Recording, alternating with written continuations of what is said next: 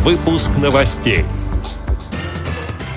Говорили о патриотизме и общественно полезной работе. Вице-президент ВОС встретился с молодежью. Отчетно-выборная конференция прошла в Оренбургской региональной организации ВОС. Любители Уно, Квикса и Патагона побывали в Ярославле. На фестивале настольных игр ВОС определили сильнейших. Повысили спортивную квалификацию. В ка эс эр ка ВОС завершились курсы специалистов по реабилитации. Далее об этом подробнее в студии Анастасии Худякова. Здравствуйте! Депутат Государственной Думы, вице-президент ВОС Владимир Вшивцев провел встречу с представителями молодежных организаций Подмосковья. На ней обсуждалось патриотическое воспитание подрастающего поколения. Депутат подчеркнул, что молодежь должна взвешенно подходить к различным трактовкам событий прошлого. Как сообщает пресс-служба ВОС, речь шла и о подготовке волонтеров. Чтобы узнать особенности работы с инвалидами, Владимир Вшивцев пригласил всех желающих в реабилитационные центры Всероссийского общества слепых. В них ребята Ребята смогут познакомиться с практической работой по социализации незрячих, от первых шагов по бытовой реабилитации и ориентировке в пространстве до пользования сложными компьютерными программами.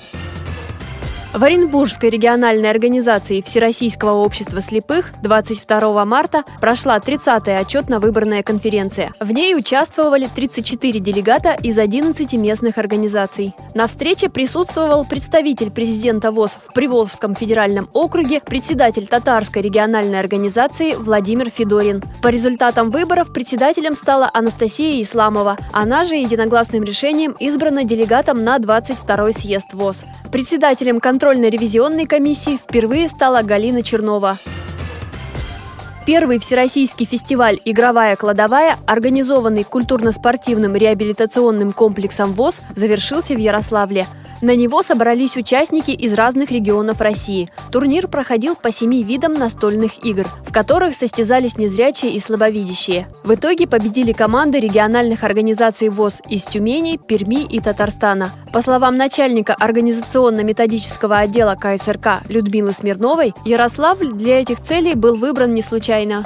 Ярославль имеет свою площадку. Это центр творческой реабилитации инвалидов. Там есть люди, которые работают с инвалидами по зрению, которые прекрасно умеют организовывать мероприятия. В общем, люди с огромным опытом и огромным запасом гостеприимства, я бы сказала. Мы уже адаптировали десять игр, но для фестиваля мы выбрали те виды, которые, как нам показалось, сейчас адаптированы наилучшим образом. Это игра Квикса, такая смесь пятнашек, крестников и ноликов. Это игра шашечного типа Патагон, игра Игра Уно – это карты. Была игра, которую мы делали специально для фестиваля. Переводили ее в дерево. Она продается пластмассовая и очень неудобна для слепых. Это игра Таю. И я бы сказала, что это успех фестиваля, потому что она пользовалась наибольшим интересом. Было еще две игры «Коридор» и «Кварта».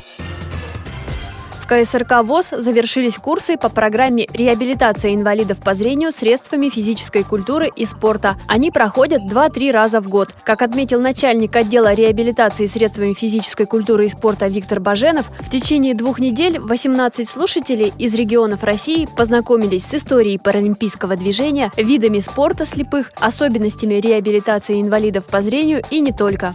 Мы проходили на курсах все и спортивные дисциплины, и теоретические, и физкультура, массаж. Занятия проводили профессора, доктора наук. Это третий курс у нас проходил сейчас. Они вот на третьем курсе говорят, дисциплины, которые мы здесь получили, ну, практически уникальны. После курсов они приезжают домой и среди своих воспитанников проводят те же занятия, проводят те же секции, ведут теоретические такие же дисциплины. То, что они получили здесь, они пытаются внедрить у себя в регион.